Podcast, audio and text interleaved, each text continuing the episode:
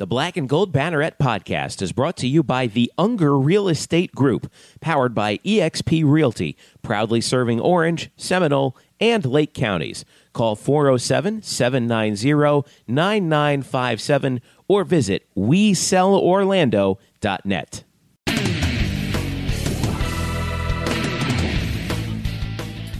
What's up, Night fans? Welcome to the Black and Gold Banneret podcast. Jeff Sharon joining you here along with Brian Murphy.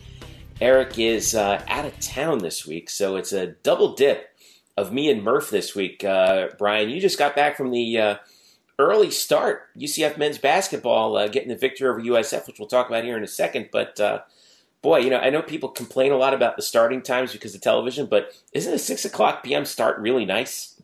Yeah, I mean, it's nice for me to be home, and I'm one of the last ones out of there, and I'm home by 9:30. So for the fans to be home by 8:45, it's got to be great on a Wednesday night. I don't know what people are complaining about. I mean, it's come on in, and you're out of there early. And that's the thing is people are making their way from work, and I've heard that people got there late, and there was a lot of traffic, and that's what the complaint was like.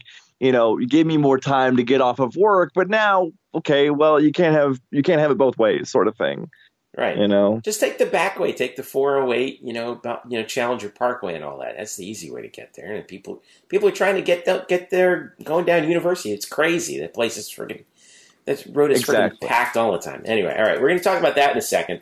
We're gonna we got a busy show. We're going to recap, obviously, UCF men's basketball. 2 straight big wins, one at Memphis earlier this week, and then the win tonight against USF. We're going to talk women's basketball. Coach Abe joins us to talk about their upcoming game, huge game with USF on Sunday at noon, so we'll be talking about that. And the football schedule came out. Time's still to be determined, but we have the order of opponents and where they're playing them.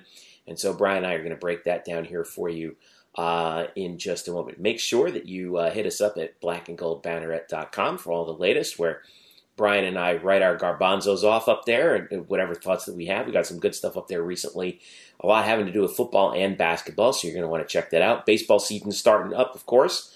By the way, we are doing 2 podcasts this week. There's this one, our regular podcast, and we're doing a full baseball preview. So if you haven't seen it in our feed, make sure you check it out. Got head coach Greg Lovelady in there, and then Brian and I break down baseball as they will start their season this weekend with 3 huge games at home in the construction zone currently known as John Giuliano Park. In addition, you can hit us up on Facebook, facebook.com/blackandgoldbanneret. And also, hit us up on Twitter at UCF_Banneret. I am at Jeff_Sharon. Brian is at Spokes_Murphy. And, of course, Eric is also at Eric Lopez Elo. He's got a lot of stuff coming up because softball season is underway as well. We're going to catch up on that, too, at the end of the show. So, but first, let's talk a little hoops. UCF men's basketball gets the victory over USF tonight. We're recording this on Valentine's night. 72-57, UCF advances to 16-9 overall, 7-6 as in the conference. USF is just having another nightmare season, 1-13 in the conference, 8-19 overall. And the story from this game, Brother Brian, was the shooting for UCF, which... we've talked about before how this team just struggles to score. That was certainly the case at the end of the Houston game, which was just such a critical game that at the last time that they were home. But tonight, man, A.J. Davis, 9 of 12 from the field, 26 points in 37 minutes. B.J. Taylor with 21 points on 8 of 15 from the field. And my God, UCF hit 79% of their free throws tonight. And that will get it done on the home floor against the team like USF. You were there. What did it look like with your eyes down there on the floor? What was working and what was the key tonight? Well, it's just amazing what A.J. Davis is in right now. He's sort of in the zone, and he won't say it himself. We try to get him to sort of compliment himself, and he won't bite. He's very much a team guy. But in the last 2 games now, including the Memphis game, AJ is I think 18 for 22 from the field, which is insane. And he's just, he's, you know, shooting threes. I think it was 3 for 3 from downtown today. He got like 4 or 5 and ones opportunities. He's going to go in the lane and draw in contact to get to the line for 3-point plays. He's scoring all over the floor. And really for this offense, it's Taylor and Davis. It's option AJ and option BJ. And they've been great the last 2 games, and they've carried this team offensively. Tonight, the third option was Deion Griffin, who hit season high 4 threes for 12 points. So that was good to see them, you know, get a third score. But really, this team is AJ and BJ's team right now, and they were challenged. BJ said that they were challenged by Johnny Dawkins. The day before the Memphis game, they had a team meeting in which he challenged the more experienced players for what is very much a young team. But the B.J. Taylors, the A.J. Davises, the Chad Browns, he challenged them to take more ownership of the team and be more like veteran leaders. And Chad was very good against Memphis. Didn't really pop tonight. But as far as BJ and AJ go, they have been focused in. It's been amazing to watch them sort of just dominate over these last 2 games.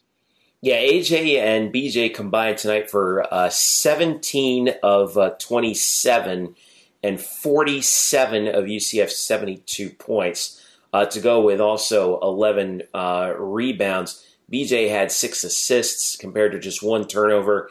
AJ had 9 rebounds, 3 of them on the offensive glass. And to calculate those numbers from before, AJ in his last 2 games, including the victory over Memphis, AJ Davis is 18 of 22 for 46 points in these last 2 games. UCF, by the way, did get that victory on the 11th against Memphis, at Memphis, 68-64. Where AJ was, again, 9 of 10 for 20, BJ 7 of 18, but 22 points. And that was the Knights' first ever win at Memphis, at FedEx Forum, which, you know, you finally get the get off the schneid in terms of that. But you know, as we look at these last 2 games, though, here, Brian, taking a look at, you know, what UCF has on the schedule remaining right now, they're 16-9, 7-6 in the league with 5 games to go. 3 of them at home. The next one is Saturday against SMU, and I'm going to pull up the schedule, the standings here from the American. But you know, right now, what does this look like in the last 5 games for this team? You know, what do they have to do in order to? I mean, we know they're going to get to the conference tournament, but what's the realistic position that they can find themselves in if all goes well with the tournament being in Orlando this year? Well, I think what I think they should aim for is a top 4 seed, and you know they're not going to pass, you know, Cincinnati or Wichita State, but then, like, from 3 through 10, really, it's a real big logjam in the AAC, and UCF's right in there. I believe after this win, they're only like a game out or maybe a half game out. I've got to pull up the conference standings. Yeah, I got it right here. They're a half game back of Tulsa. Tulsa's at 7-5. Cincinnati's 12-0, and Houston and Wichita are actually tied for second at 9-3. So then you have that Tulsa at 7-5, UCF and Temple at 7-6. So how about this for the next few games? You've got SMU here on Saturday morning. It's 11 a.m. tip. By the way, SMU playing right now against Memphis at home. They're down by 7 to Memphis in Dallas. That's the second half. So that game might finish before our podcast. We actually wrap up before we wrap up here. Right. But then after SMU, UCF has Tulsa in Oklahoma, and then back home. Or no, excuse me, Tulsa on the road, and then Temple on the road. Back-to-back. Those are huge, huge road games next week. Yeah, because you're right there with those 2 teams in the standings. Temple actually plays tomorrow, the 15th, at Wichita. So that we should keep an eye on, too. Houston faces Cincinnati. That's actually a huge game in the conference right there tomorrow night as well. And then Tulsa is at UConn tomorrow evening. That game's on ESPNU. So that's what you have in the American coming up. you know, right now, I mean, we got the word earlier today, and you got the word that Chance McSpadden is going to be out for the year. He suffered an injury in the Memphis game. What's the latest on that, and what is the situation right now for what they're going to do to sort of fill his hole in the lineup? Yeah. Well, Johnny was asked about it tonight, and he basically confirmed that, yeah, Chance is done for the year. You know, it looks like it sounds like a broken finger, and it's just not enough time for that to heal. Even in a 4 to 6 week time frame, it's just not enough time left for that to heal. Chance's you know, big contributions weren't really on the stat sheet. He was just a defensive stopper on the perimeter. He's a long guard who can play the 2 and the 3 really, but he can also guard point guards. He's a defense first player. So that's where the loss of him will really hurt.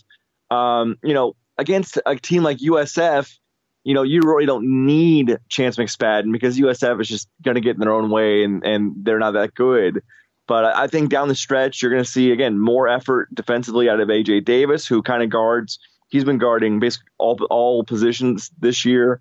So that's probably what's going to happen. They're going to have probably more A.J. on ball handlers. But look, I mean, the guy's playing 37 minutes a night, so he's going to give, and AJ knows that you know, we're entering the final stage of his career here at UCF. He's got about 6 games left in the regular season, then the conference tournament, and then maybe something after that. But this is it for him, and I think he's cognizant of that. And so I think part of what AJ is doing sort of feeds into that as well. Like, he understands, like, this is it. He's got nothing. He's going to give you everything he's got. And so I think they're going to probably ask him to do a lot more. Maybe what would seem out of position, but for him, he'll be doing a lot more, I think, ball handling, defending guys. But then, you know, you'll see more time for, like, Deion Griffin. You know, Terrell Allen got 26 minutes tonight. We'll see if Miles Douglas, you know, gets a few more minutes, but he really has been kind of in the doghouse for a while. But it's just another injury for this team. You know, I mean, Jeff, it's been since before the season started. This has been basically the headline of the team is another injury. And tonight, Deion actually went down and was grabbing on his wrist in the first half and sort of like was the guy to go get looked at in the locker room. It's like, oh my God. But did return. One, right? Yeah. But he did return and hit a couple of threes. So Deion's fine. It's just, you know, maybe this is the last one. But I would also add that even though BJ's on the court, BJ's not healthy. And he'll admit that to you. And he's a guy who doesn't say a whole lot, but he'll admit that he's not healthy. He's still not all the way back from the broken foot that he suffered in November. And then he turned his right ankle before the Cincinnati game here a few weeks ago and then re-aggravated it. I think at Cincinnati, you know, like last week. So he's banged up, but he's still out there giving 36, 37 minutes. And that's what this team's going to have to do.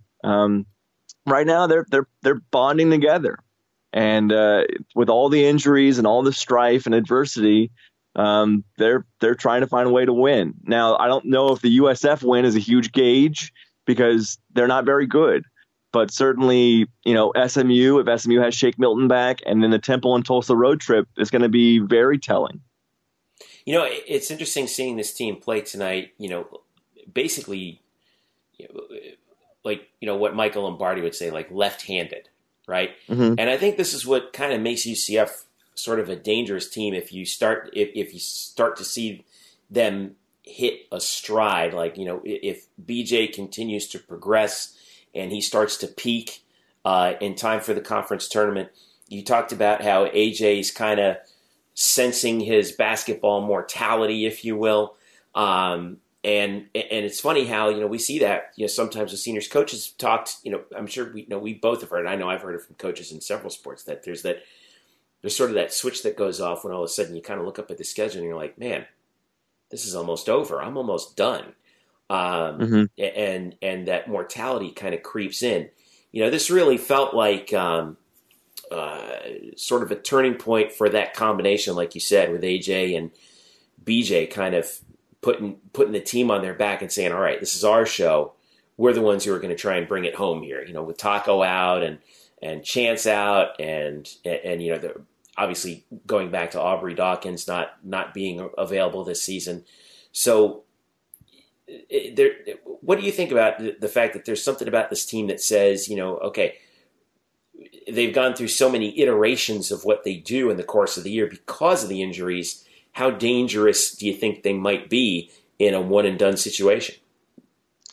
Well, you know, in basketball, you got to score. And, I mean, that's not being like, you know, lowest common denominator. Like, this team still has problems scoring. And so how hard can they be in a one and out? Well, if your shots fall, anybody's going to be difficult. You know, hello, 1985 Villanova against Georgetown. Right. But, you know, this team still, there are still worries about this team offensively. Yes, they were 9 for 18 from three tonight.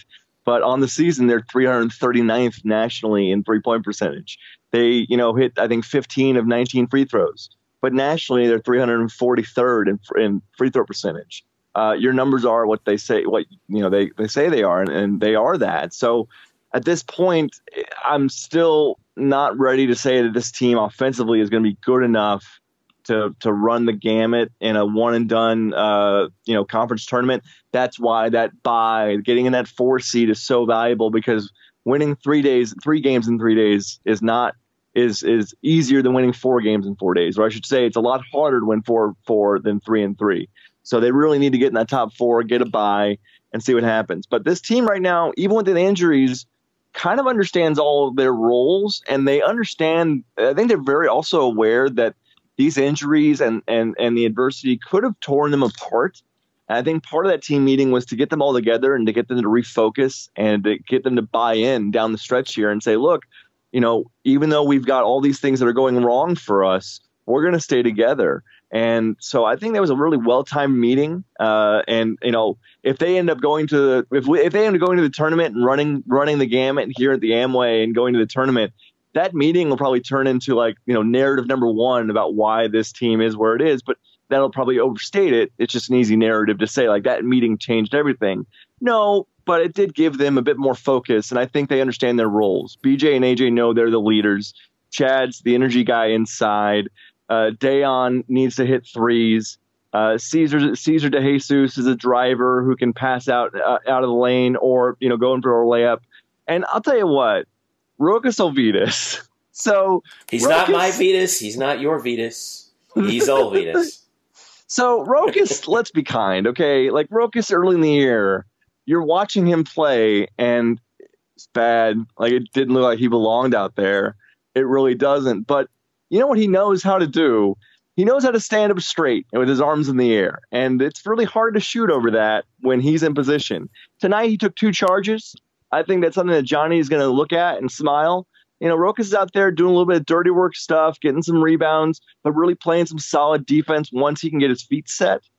He's improved, and I think that's important because obviously without Taco Fall, the interior of that defense changes dramatically. So he has helped pick up the slack a little bit. And so I think guys are getting used to their roles, and even with all the injuries and all the changing formations, these guys know where they are, and I think they should be. I think they should be content, not satisfied, but content with where they are right now, because they could be a lot worse than 7 and 6 in this conference. You almost compared Elvitas to what was it, Yvonne in the movie Eddie? You remember that? You don't remember that? Oh God, this is. You have gone off the rails here. What are you talking about? Okay. I'm a big movie buff. Okay. So you know the movie Eddie. That's the one where Whoopi Goldberg takes over as the head coach of the Knicks. Which, you know, I mean, it's the Knicks. It's kind of, I'm pretty sure it foreshadowed a lot of things in the 2 decades to come since then. But Dwayne Schintzius, who played in the NBA, is actually a graduate of the University of Florida, plays this. Eastern European big man who, you know, he can't shoot for anything, but he can. But she teaches him how to take a charge, and that's the one thing that he does that he actually figures out how to do. It's amazing. I got to give credit to Rokas who's figuring it out, and he's had to figure it out on the fly, as a lot of these guys have, and it seems to be starting to work right now. So, well, hopefully it'll continue to do so. as the Knights head down the stretch. Once again, their next game coming up home against SMU, 11 a.m. at CFE Arena. 11 a.m. That's a double dip weekend. ESPNU's got TV coverage of that one, but it will be, but like I said, home, and then one more home weekend in the first weekend of March with Wichita and Tulane coming to town before the conference tournament. All right, let's switch gears over to women's basketball, and you want to talk about a team that's been unleashing some defense on people. The UCF women's basketball team right now, 17-8, 9-3. They in the league. They are coming off a big win on Saturday against Temple. Fresh off the loss to UConn, where, you know, Eric and I talked about it on last week's show. Yeah, they lost by 18, 55-37 to UConn, but that was UConn's lowest point total of the year. And so they come back, they get the road win in Philadelphia at Temple by 7. And you know, Eric and I spoke about it, you know, how this stretch run for them really starts to shape up. They held Temple to 5 points in the first quarter. Temple is a good basketball team. They excuse me, I was looking at UCF's record. Temple's not really a good basketball team. They're 2-9 in the league. Sorry. But Z Saunders with 18 points on 8 of 13 from the field. K.K. Wright was 5 of 12, 8 of 10 at the line for 18 points to go with 4 assists. L'Oreal Wilson with 9 points off the bench for UCF. And Masseny Kaba, once again, with 6 rebounds, 7 points for UCF in the middle. So, we're going to hear from Coach Abe in a little bit, but now we hit this big-time stretch with USF coming in on Sunday at noon. Then you're on the road for Memphis and Houston in that order, and then you're back home for ECU to finish out the season with 4 games to go. So this is a key stretch for UCF as they sit currently in third place in the conference. A half game back at the moment we're recording this, a half game back of USF one full game back of USF. USF's 10-2 in the league. They're all alone in second place behind 12-0 UConn. UCF right now at 9-3 in the league, but you get that win if you're able to get that win against USF. USF has one more game to go against UConn. So unless something crazy happens, you win out. If you're UCF, you may very well be all alone in the 2 spot, excuse me, to finish out the season. So we're going to break them down in just a little bit. But first, a little earlier today, we're recording this on Valentine's Day, I had the distinct pleasure of previewing the game with Coach Abe, Katie Abrahamson-Henderson, head coach of UCF women's basketball, and here is that interview right here. And joining me now, the head coach of the UCF Knights women's basketball team with a record right now 17-8, 9-3, or 9-3 in the conference rather, and heading into this enormous game with USF on Sunday. Coach Abe, Katie Abrahamson-Henderson, joining us here on the Black and Gold Banneret podcast. Coach, how you doing? I'm doing great. How are you? I'm doing great. Thank you so much for joining us on the show here. I guess first thing I'll ask you, you know, you got this, plenty of time off since the game up in Philadelphia against Temple. 8 days off heading into the USF game. How's the team health-wise as you head down to the final 4 games of the regular season? Yeah, I mean, we talked to him today actually about that exactly, and we actually gave him 2 days off, so obviously we had the game on Saturday. We gave him Sunday, Monday off. We practiced a little yesterday, and then we're off again today, and I really wanted to know how their bodies feel. Obviously, mentally, they're fine, but their bodies just needed a little break before this big swing coming in. They all feel really good. They get really anxious if they're not practicing, so but I'm trying to force them to stay out of the gym as much as possible just because of the last swing. I don't think they understand that 4 games in 9 days is going to be a lot, especially on a low number of bodies that we have to play. I think the effort that this team has put together for you this year has just been amazing, especially on the defensive end. Right now, you're number 1 in the conference in scoring defense, giving up just 53.8 a game. You're facing in your next game against USF the number 2 scoring offense in the conference, obviously behind UConn in USF. What has been the approach this year on the defensive end of the floor? Well, that's always been our approach as a staff is, you know, if our shots aren't falling, definitely we can get stopped. And we always have a goal defensively, what we want to hold every team to. Obviously, we didn't think we could really hold UConn to 55 points. We were hoping for maybe 65, 70, and we did a tremendous job with them. So that really gave us a lot of confidence in terms of going into all the next games. So, I mean, now I think we're to the point that we know that defense is going to win us games no matter how our shots are. You know, you suffered, we were so worried throughout the year because you suffered so many injuries on the interior. You know, Tolu is out, and then you lose Fifi. But you've gotten some great help from Masseny Kaba. You've gotten a couple other players to kind of fill those roles. How has your interior play worked out so far to this point, given all the injuries that you have, and who's stepped up for you this year? Yeah, I mean, boy, when Tolu and Fifi both went out this year, not being able to play again, you know, that was really scary, I think, for the team, especially for, like, a Lee and the guards, you know. And so now we have Nyla Schuler playing the four, and now Kayla Thickpen has to play the four, which neither of them, honestly, are forwards. They're both guards. I mean, Nyla's probably a 2-3 guard, and Kayla Thickpen's a 2-3 guard. And so we've actually asked them to step up and play a lot more minutes. And obviously, Masseny was going to have the opportunity to play because she's such a tremendous athlete, and what she does on the floor is pretty amazing. So, but she's been forced to play the five, and we signed her to be like a stretch four. So, you know, she's really stepping up too. So I'm very proud of those three. I mean, they have to play a lot of minutes. They have to stay out of foul trouble. You see in our last game when they got in foul trouble against Temple, it really hurts us. I mean, we go in the game really small, and it's just tough on everybody else because if we don't have them in the game, especially Nyla, it really hurts us. So defensively, especially, and then Moss, obviously, if she fouls out offensively, we have pretty much no presence in the low post. So, you know, we've really asked them to step up, and I think not just them, but K.K. and Z have had to play a lot of minutes. I mean, they're playing 38, 40 minutes a game, pressing the whole game, running the offense, I mean, playing at a high pace. So, you know, obviously I'm very proud of everybody that has to play a lot of minutes, and they're stepping up knowing, you know, they don't have a lot of options not to be out there. So it kind of is a positive because they know they have to play, so they're really focused about playing. Yeah, I was going to ask you about Z next because, you know, she's a redshirt senior. You're only going to have her here for 1 year.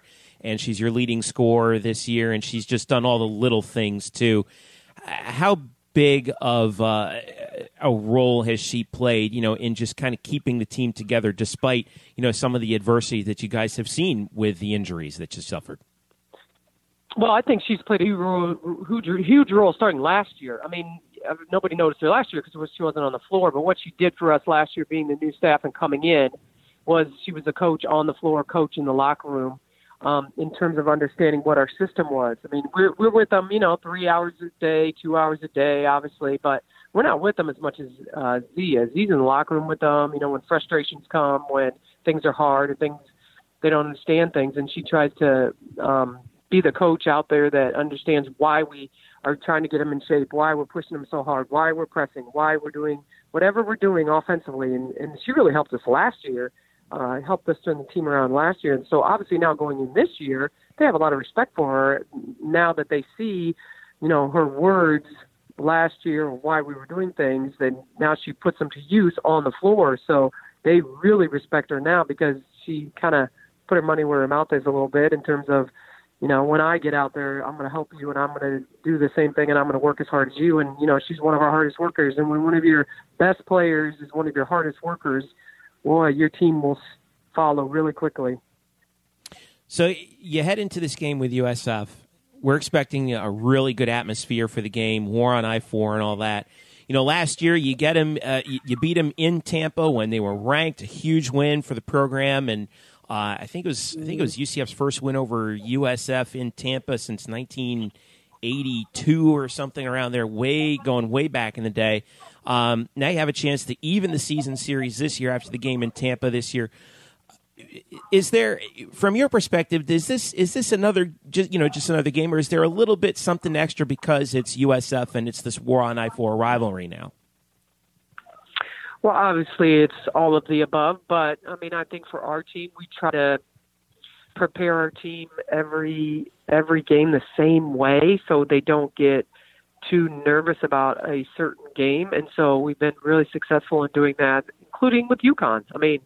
So obviously I know there's little things that they talk about that I try not to bring up because I know that the way I present the game is going to be, really big mentally for them. And so to me, it's the next biggest game. I mean, it, obviously to us, it's our next biggest opportunity out there in terms of where we stand in the conference standing right now and big picture where we want to be. So, and obviously they know they're ranked, and obviously they know they just beat Ohio State. So that really helps our conference, them beating Ohio State in terms of our conference RPI, and we have a lot of respect for them. But I think the biggest thing is the last time we played them, we did not play them the way we wanted to play them. Obviously they're a really good team, and he does a really good job with them.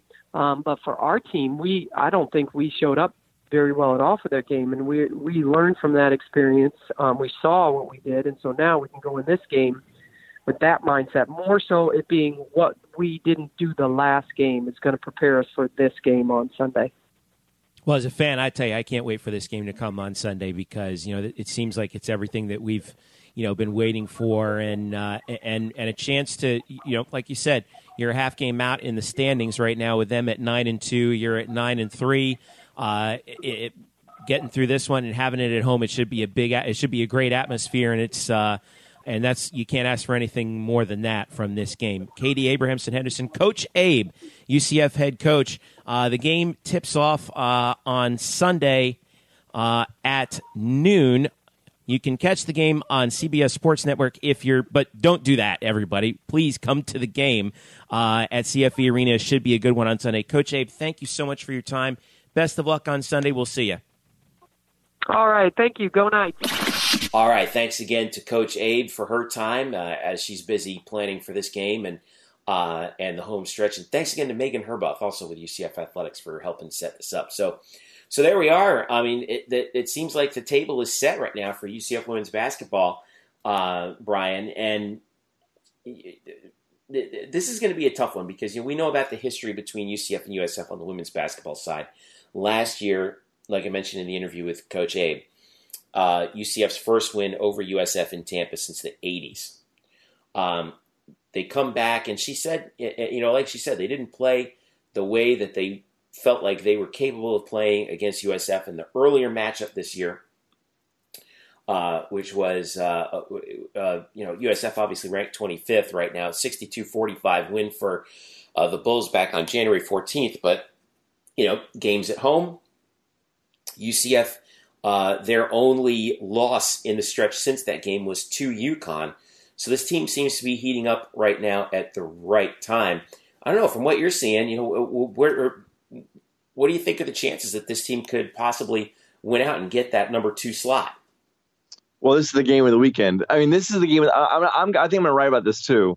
There's a lot going on this weekend. It's a big UCF athletics weekend. Oh, yeah. With baseball opening up, with the basketball game on Saturday, men's basketball on Saturday, with softball there as well. But this women's basketball game against USF is the most important UCF athletics event this weekend.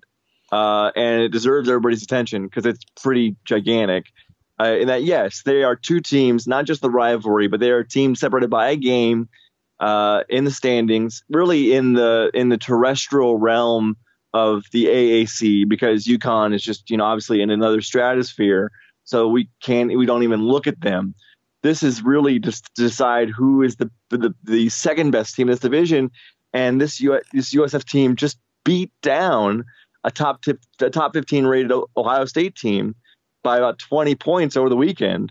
And now coming in to face the Knights, this game is. I really can't wait for this. I really am looking forward to this.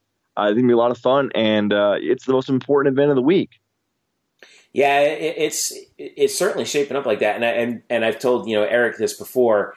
We're heading we're headlong into the what I call the spring sports equinox, mm-hmm. where the winter sports are crossing over with the spring sports, and basketball's crossing over with baseball and softball and tennis and golf and everything that's coming to a head. And this is the first weekend that we're actually going to have all those sports in one shot here. So, mm-hmm. By the way, one fun little note that I wanted to drop in here about UCF women's basketball, the defense. You know, I mentioned this to Coach Abe, and you know she's really proud of the defense that her team has been playing. 53.8 points a game is number one in the American, and better than UConn, because UConn is giving up 54 per game. We talked about how UConn mustered only 55 against UCF last week.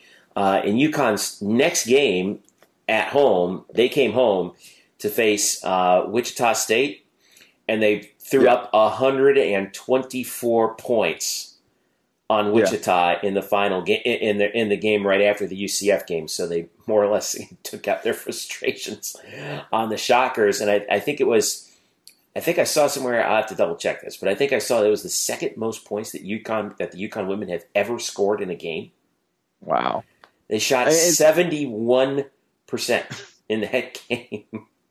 And it's not even just that. Like on Monday, they beat the number 4 ranked team in the nation by double digits, by 11. Yeah. That was the 4th ranked team in the nation. They beat UCF by 18. They went to South Carolina and beat South Carolina by 25. They beat UCF again by 18, and South Carolina's number 8 in the nation. Right. We know how good UConn is, but the fact that UCF did so well, and really UCF does so well defensively because they really slow down the pace. It's not a fun brand of basketball to watch. That's how they do it. They basically just hold on to the ball for 30 seconds, kind of like what Virginia does mm-hmm. with its defense. They run the clock deep. So, but that forces you into less possessions, and then they'll try to fight you for rebounds and stuff like that. But I can't wait for this USF game. I know it's people don't pay much attention to women's basketball, but I'm telling you, and I'm hyped as anybody for baseball. This women's basketball game is more important than any baseball game this weekend. It's more important than the basketball game on Saturday with the men facing SMU. It's more important than softball.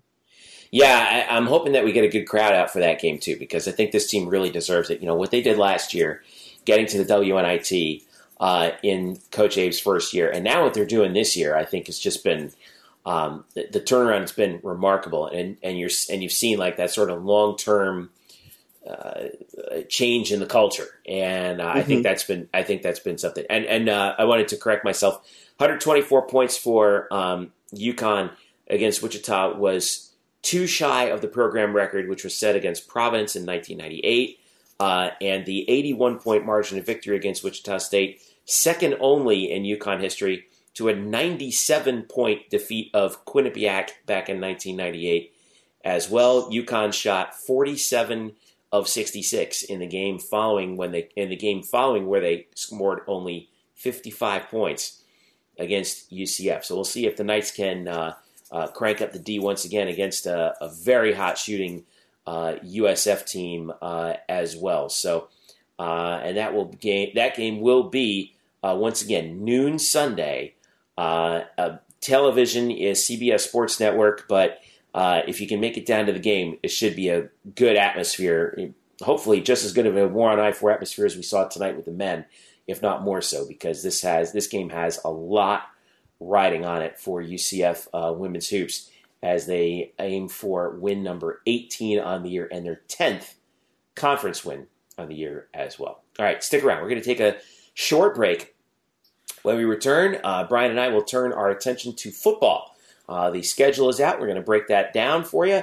And we'll also take a look at a couple of the other goings-on this week. Softball getting underway. We'll break that down as well in just a moment. Stick around. The Black and Gold Banneret Podcast is back after this. The Black and Gold Banneret Podcast is brought to you by the Unger Real Estate Group, powered by EXP Realty. Sam Unger and his team proudly serve Orange, Seminole, and Lake counties, specializing in buying, selling, and new construction.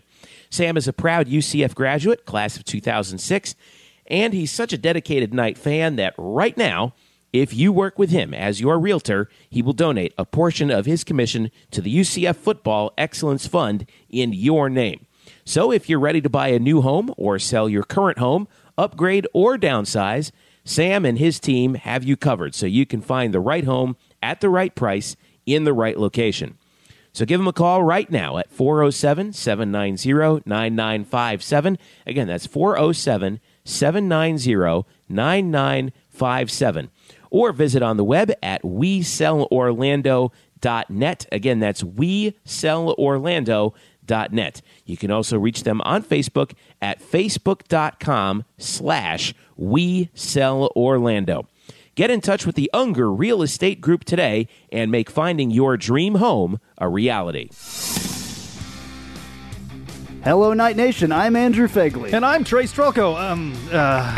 Where are we? This isn't our usual spot. It looks like we've landed in the Black and Gold Banneret podcast. Oh, yeah. I've heard of those guys. You know, Nightline has UCF sports covered. Week in and week out, we bring you interviews with newsmakers and in-depth analysis of UCF sports. Subscribe to our weekly podcast on iTunes, SoundCloud, Stitcher, or wherever you get your podcasts. Be sure to subscribe to Nightline on YouTube, like us on Facebook, and follow us on Twitter at @UCF_Nightline. Trace, can we go back to the 1148 studios now and start working on our next all-new Nightline? How do we get out of here? Go Knights! Charge on! Now back to you guys in the Black and Gold Banneret Podcast. All right, welcome back to the Black and Gold Banneret Podcast. Jeff Sharon, Brian Murphy with you here. Eric Lopez is away. He's actually down in Tampa doing some work for the American Digital Network. But he is with us in spirit as always, and we've got a busy show for you as well here today. Don't forget to follow us at UCF_Banneret. I'm at Jeff_Sharon, and Brian is at Spokes_Murphy on Twitter. Also hit us up on Facebook, facebook.com/Black and Gold Banneret, and at blackandgoldbanneret.com, where you can find a breakdown of UCF's football schedule for the 2018 season. The Knights released the schedule on Tuesday, and I just wanted to go over this with you real quick, Brian, because we don't have any times set, although we can probably just about figure them out in some cases, but we have a couple more. In general, there's some unusual things with the schedule this year, but with UCF coming off of the great season, undefeated season that they had, I was interested to see how this whole thing would kind of shake out. And it starts with, once again, a Thursday night game against UConn, August 30th.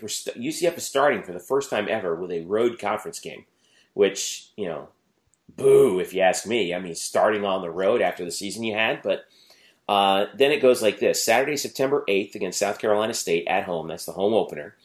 Then those they go out of conference for 3 straight weeks. At North Carolina on September 15th.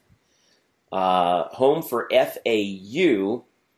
First meeting between those two teams since 2003 on Friday, September the 21st. So a Friday night game at Spectrum.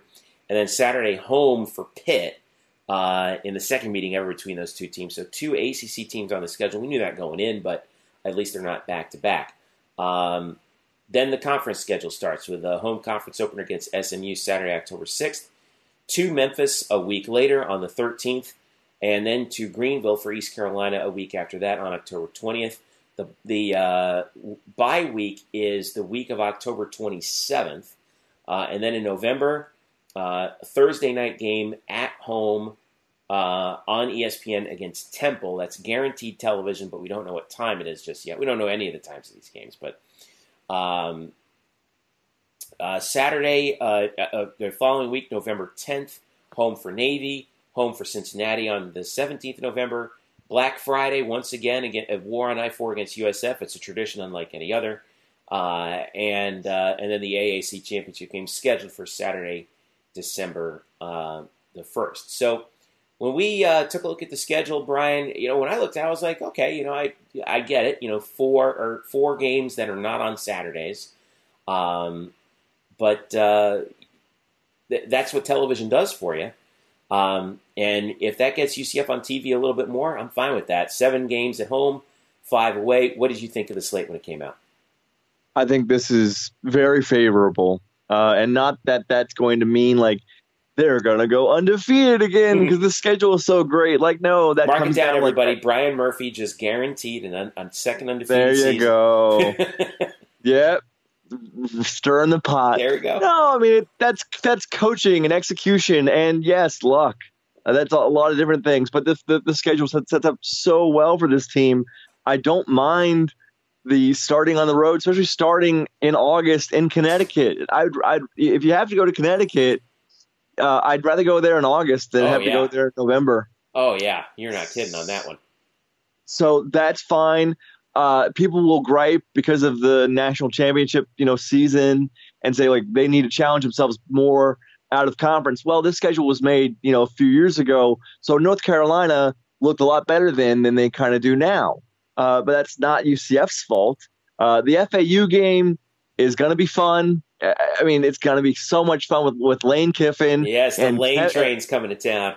But even more for me and people of my era, the 2007 era, Kevin Smith, who's on that FAU staff. That's right. 24K coming back to Orlando as well. I'm looking forward to that. But if you look how the schedule sets up, so you've got the road game to start. You may say, I don't like that, but it really plays out well because after that, you've got one more road game and then two sets in the schedule, two sets of three-game homestands, which this team has never had that. They have had a three-game homestand before. I think they had a three-game homestand a couple years ago. They had I think they had a four-game homestand a while back. But you have two different three-game homestands in the schedule sandwiched around the two-game road trip in the middle between Memphis and East Carolina. Now, one of those teams should be a lot better than the other. That Memphis game in the middle of October could be a dynamite game. But, I mean, also, so you've got all these home games bunched up together, which I do think plays into a benefit. It does cut down on travel a little bit. But speaking of travel, this team does not leave the state of Florida in November.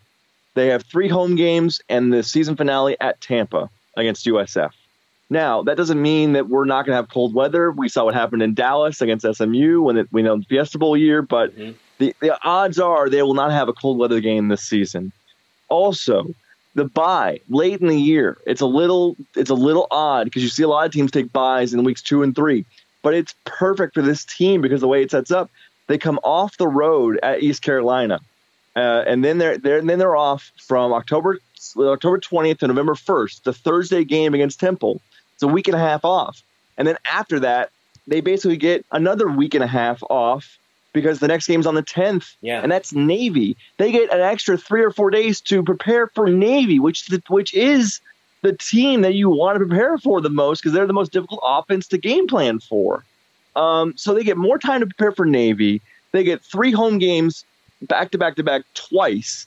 They don't travel out of the state of Florida in November. They have no cold weather games that you would imagine they would have. This is a really favorable schedule, just the way it falls out. Now, this is obviously not predicting any hurricanes, which we've known could change some things. Right, including last year's bye week, which was at about the same time, right? It was, I think, scheduled for October 28th, and then that's when they had to put the Austin Peay game, right? But, I mean, I don't know how a UCF fan can't look at the schedule and go, I like our chances there. That's a really favorable layout. Yeah, I think that folks are just kind of a little disappointed on the weeknight games, but I don't mind the weeknight games. The first one that you have is FAU. That's a Friday night. I mean, it's technically not a weeknight. It's just an early game, and that's. That game, to me, is the most interesting one on the schedule because you have FAU, who's the Conference USA champions from last year, 11-3 in Lane Kiffin's first year. The Lane train and all that.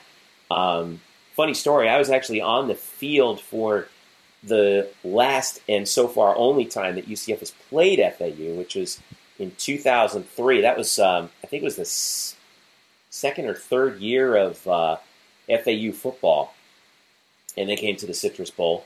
UCF was coming off that 2002 season where, in 2003 it was looking like things were really going to come together for this team. And that FAU team with Howard Schnellenberger, was the head coach there. Remember, he's the guy who basically started the FAU program, famous coach from back in Miami, and coached a couple other places as well. And they took UCF to the wall in that game, 33-29. And I remember on FAU's last possession, their quarterback, a guy named Jared Allen, had an open receiver in the end zone down the sideline, and he overshot him. Otherwise, FAU would have pulled off the upset in that game. That was back in 2003. So that was when I was a junior at UCF. So I just think that that's really interesting. Anytime you can play an in-state opponent, my attention is piqued. You mentioned the two ACC opponents. UNC last year was 3-9. That'll be the first ever meeting between UCF and North Carolina.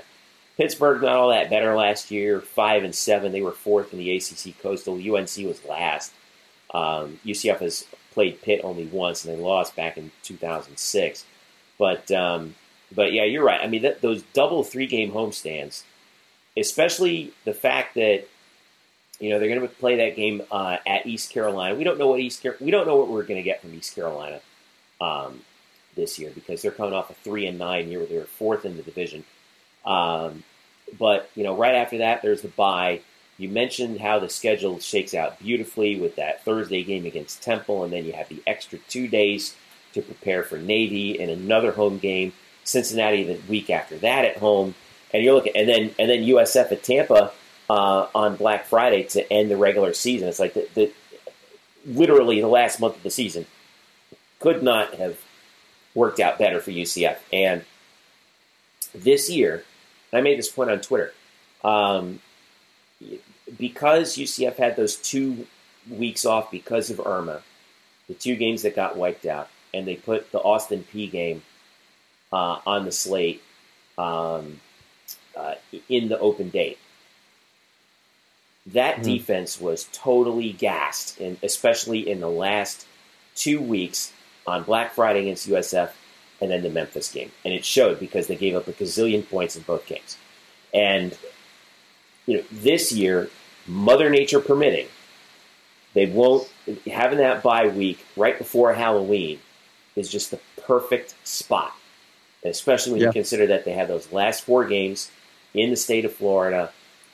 In fact, the last four games basically along the I-4 corridor, if you want to get that specific. And they don't leave the state after the 20th of October. I mean, it's if you're Josh Heupel, your first year, you got to be looking at schedule saying, all right, at least we don't have to worry about any quirky stuff with that. Well, not yet.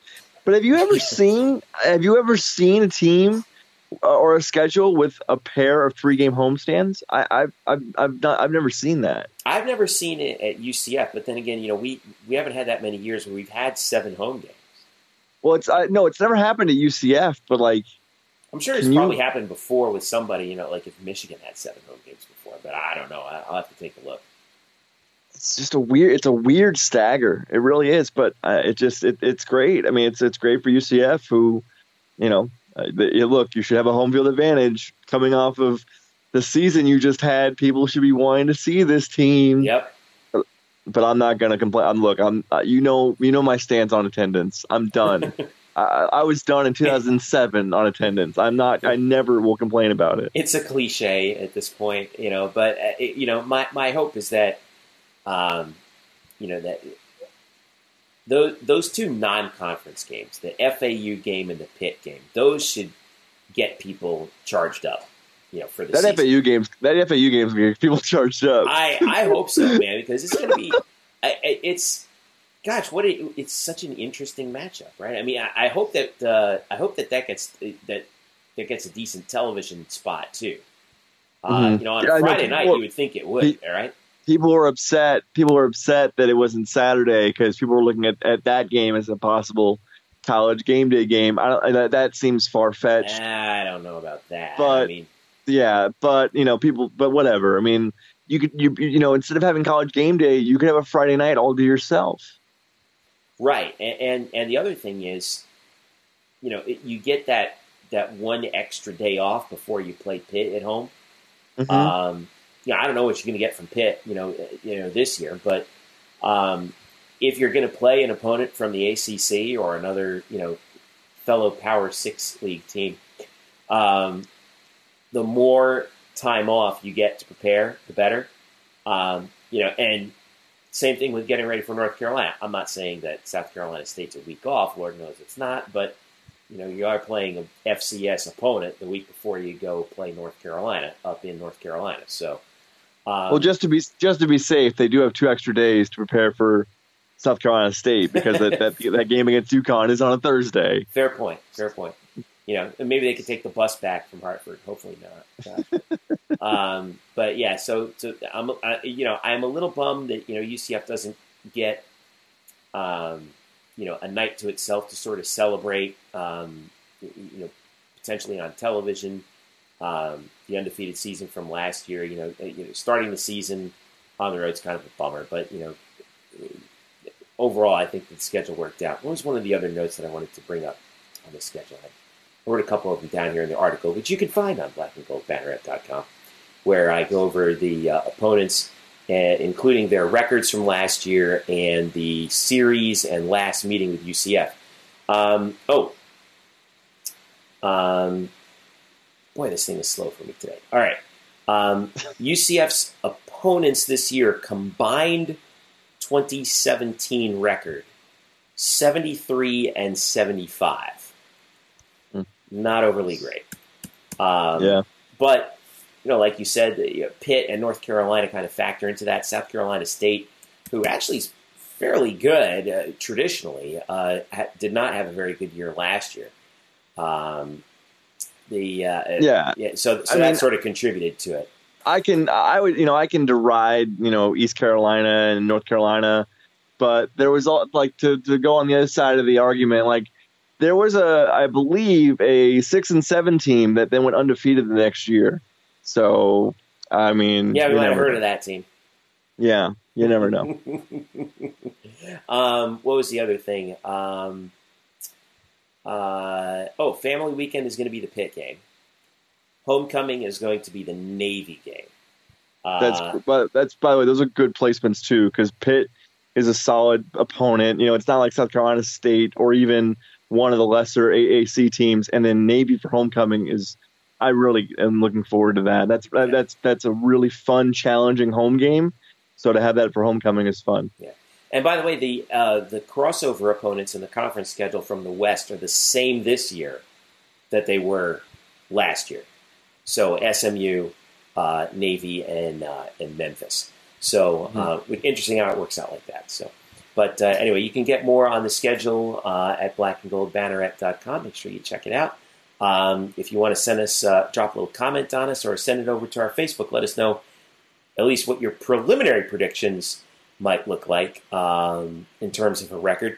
Let us know. Have you thought about that, Brian? You have possibly a record prediction in store just based on first glance? No. No, I will not play this game because you're not playing ball, are you? Because I know that if I say like 10-2, someone's gonna be mad at me. The pitchforks are gonna like come people out. Will be upset. And I'm like, you know what? Forget it. Just wait. Yeah.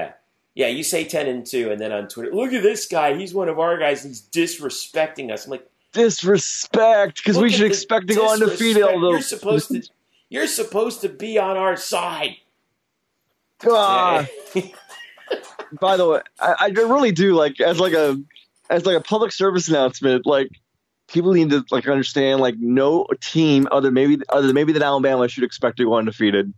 It doesn't happen. There's a reason why there was only one. Alabama shouldn't expect to go undefeated. They haven't got They haven't got undefeated yet to win the national championship. At the most, it's only Alabama. At the most, that's why it's hard to do. You shouldn't expect it. If this team goes 10-2 or even 9-3, it's a successful season. Yeah. There will be backlash from another podcast and people on that podcast who disagree with me, whom I've talked to.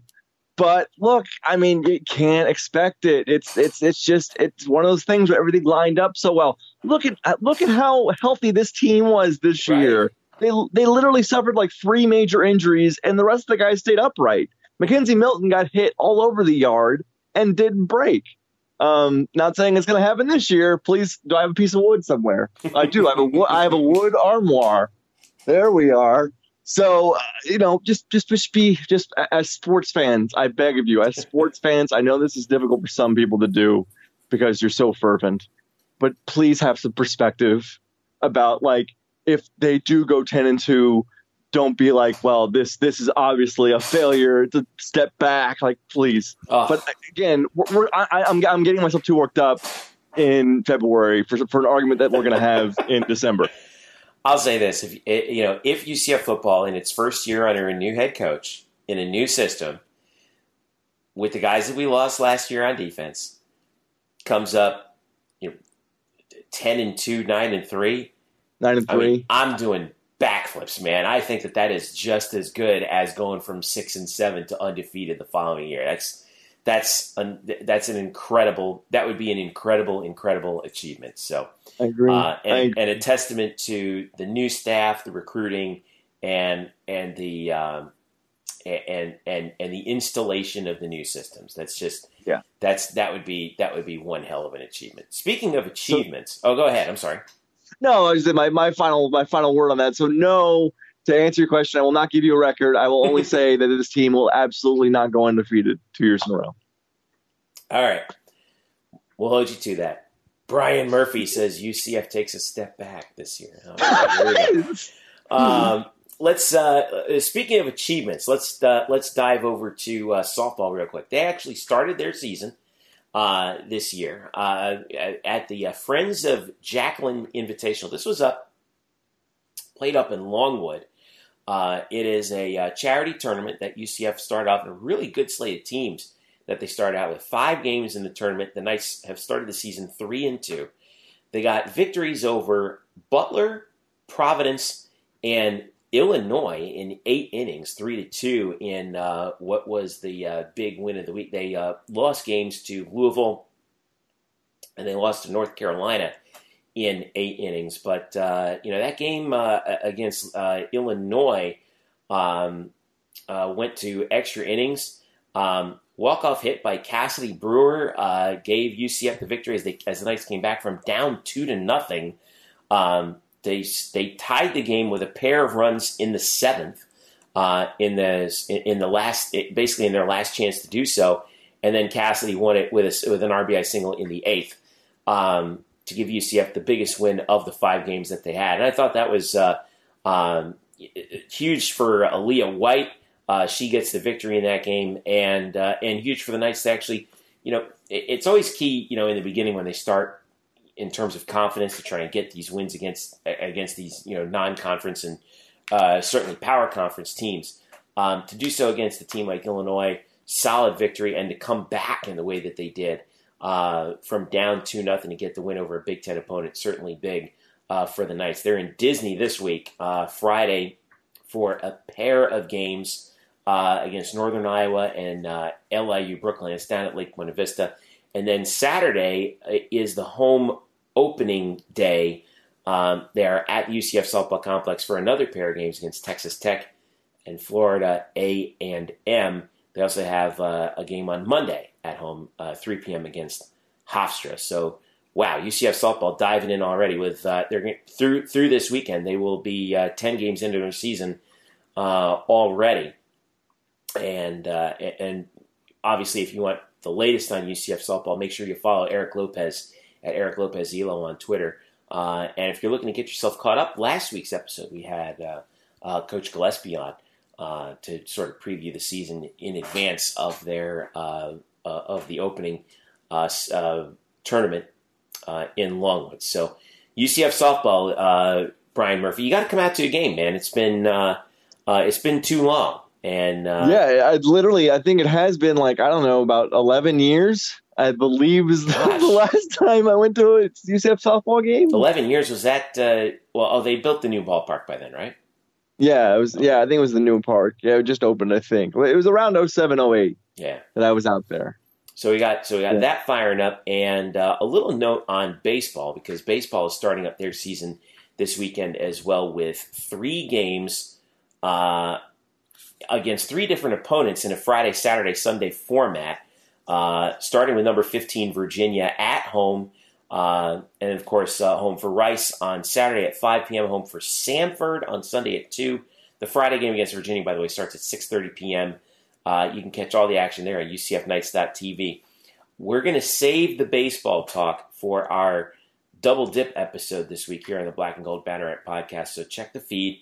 We got an all baseball preview. Me and Brian going over the season, going over the schedule, going over the newcomers, the returnees, and we got head coach Greg Lovelady talking with us as well. I actually talked with him in his office while there was construction going on, and it was it is a work in progress over there at the new John Giuliano Park, and it looks like it's going to be ready sooner than you think. It's not going to be, the whole thing is not going to be ready for opening night against Virginia, but it will be ready to have, they will be ready to have fans actually in the park. It's just that the new construction won't quite be ready yet, but it will be ready sooner than you think. So we'll have Greg on there to talk about that with you. So I'm excited for baseball to get started because, like I said, the schedule really works out. Virginia's good, Rice is good, Stetson's coming in. You got Wagner coming in there, pretty good. Florida, really good slate this year. I'm very excited. I'm now, Jeff, to sort of tell you how excited I am. I'm a big movie person. Now I did not see Eddie, so that's obviously something I need to catch up on. All right, you're gonna have to Netflix that one tonight. I am a huge movie buff, and in the words of the immortal Bob Costas, off of the piece de la resistance that was the movie Basketball. Oh, God. You think you're excited? Feel these nipples. I'm so excited, Jeff. This is so great. Oh, God. This might be the first time I've had to think about censoring the pod. No, I'm just kidding. No, of course not. This isn't a Carlin routine yet. Gosh. But no, I mean, for me, this is my baby, like not just UCF baseball, but baseball in general. Like I saw photos of the Yankees, breaking camp or in camp today. And I got a little verklempt, and it's a lock cinch that I will cry on opening day of Major League Baseball season. That's just sort of a tradition like no other. You are so, like, a baseball guy. Brian Murphy. Sort of like the Masters, yeah, it just has me. So yeah, I'm kind of intrigued by UCF baseball, Jeff. Just saying. Well, they've got a big task ahead of them, and we'll talk about that in the show. But like I said, it's something that we all have been looking forward to, and we'll be able to break down some things in that additional show. So make sure you take a look at it. Coming up real quick before we finish up here, Brian Murphy, as we look at UCF women's tennis, they are off to a hot start right now. They are 6-1. Brian Kaneko, the head coach, has got to be happy with how they've come out, guns blazing this past weekend. They were out in Dallas, out in Texas this past weekend. They beat SMU in Dallas 6-1. Then they go down to Waco and beat number 16 Baylor 5-2. So they are blazing through the Lone Star State right now. They've got 2 weeks off before they go back to Texas to play TCU in Fort Worth and then Texas A&M in College Station. That's on the 23rd and 25th. And then they're finally back home March the 3rd to play, Michigan. So that's something to keep an eye on right there for UCF women's tennis. Over on the men's side, they are off also until March the 3rd. They've got basically a whole month off after their most recent victory against UNF, which was a week ago tonight. We were recording this on Wednesday, February 14th. Back on February 7th, they defeated UNF and to get to 3-2. So they've got some time now before their next match against Michigan when they go on a real tear of a schedule at home. So stay tuned on that. All right, let's wrap it up here, Brian Murphy. We've got a bunch of stuff going on this weekend. Where will folks find you? I am at spokes_Murphy on Twitter. I will be writing a lot of baseball stuff over the next couple of days. I will definitely be writing a season preview I might be writing two of them, one for offense and one for pitching. I haven't decided how to split them up, but I probably will split them up because the pitching itself deserves its own article. And then I will have a feature on Bryce Tucker sometime during the weekend. So I hope by Saturday or Sunday that Bryce Tucker is still playing and hasn't torn his elbow out. Don't be saying really stuff nice around us, that man. I mean, keep him out of CFE Arena. Keep him away from the basketball. Just really. So I'll have stuff, and then I do want to write about women's basketball because again, people should go see them. But I will be writing and out to baseball, and I can't wait for this weekend just because there's so much going on. But there's really nothing like a double dip, and when you go from basketball at 11. To baseball at 2, and they're right next to each other. It's beautiful, Jeff. It's beautiful. Here's what's going on this weekend. We got Friday night. We got the baseball opener against Virginia, 6:30 p.m. Yeah. Saturday. This is what I'm talking about with the spring sports equinox. It's happening, man. Men's basketball at 11, followed by baseball at where is it? Oh, baseball's at 5. Or excuse me, softball is at 3. Mm-hmm. Baseball is at 5. Another softball game at 5:30. All right, that's Saturday. Sunday, you have women's basketball at noon, followed by baseball at 2. I, by the way, will be at the women's basketball game for against USF. I'll actually be doing PA for that game, so that'll be fun. I'm hoping to bring a bunch of friends with me. For that game because that team could really use the kind of they deserve to have an amazing atmosphere for that game. So noon Sunday, of all the events taking place, like you said, Brian, that's the biggest one of the week. So it's huge. So we'll be keeping a close eye on that. So be on the lookout. Follow us at UCF_Banneret on Twitter. Follow me at Jeff_Sharon. Brian at Spokes_Murphy. Follow Eric Lopez at Eric Lopez Elo. He'll be taking care of softball for us, not just this weekend, but throughout the season. Hit us up on Facebook. Send us some questions. Facebook.com/Black and Gold Banneret. And, of course, read everything that you've got, including the football breakdown, all the baseball stuff that Brian's going to be coming up with. And also, Brian, this weekend I put up a look back at the 2013 UCF recruiting class. We kind of did this a couple years ago, and it kind of worked out. And I did it this year. I wanted to bring it back, just kind of looking back at the recruiting class of 5 years ago. How did those kids pan out? Who was in that class? Really interesting look at it. And I know I'll be looking forward big time to your basketball stuff coming up and the baseball previews as well, because it's going to be great stuff as usual on blackandgoldbanneret.com. Don't forget, if you don't already subscribe to us, make sure you do. We are on Apple Podcasts, Google Play, SoundCloud, Stitcher, and TuneIn. Tell your friends, give us a rating, let us know how we're doing right here on the Black and Gold Banneret podcast. So, for Brian Murphy, I'm Jeff Sharon. Thank you so much for listening. Don't forget, our baseball preview episode is also up right now. Check it out. For Brian, I'm Jeff. This has been the Black and Gold Banneret podcast.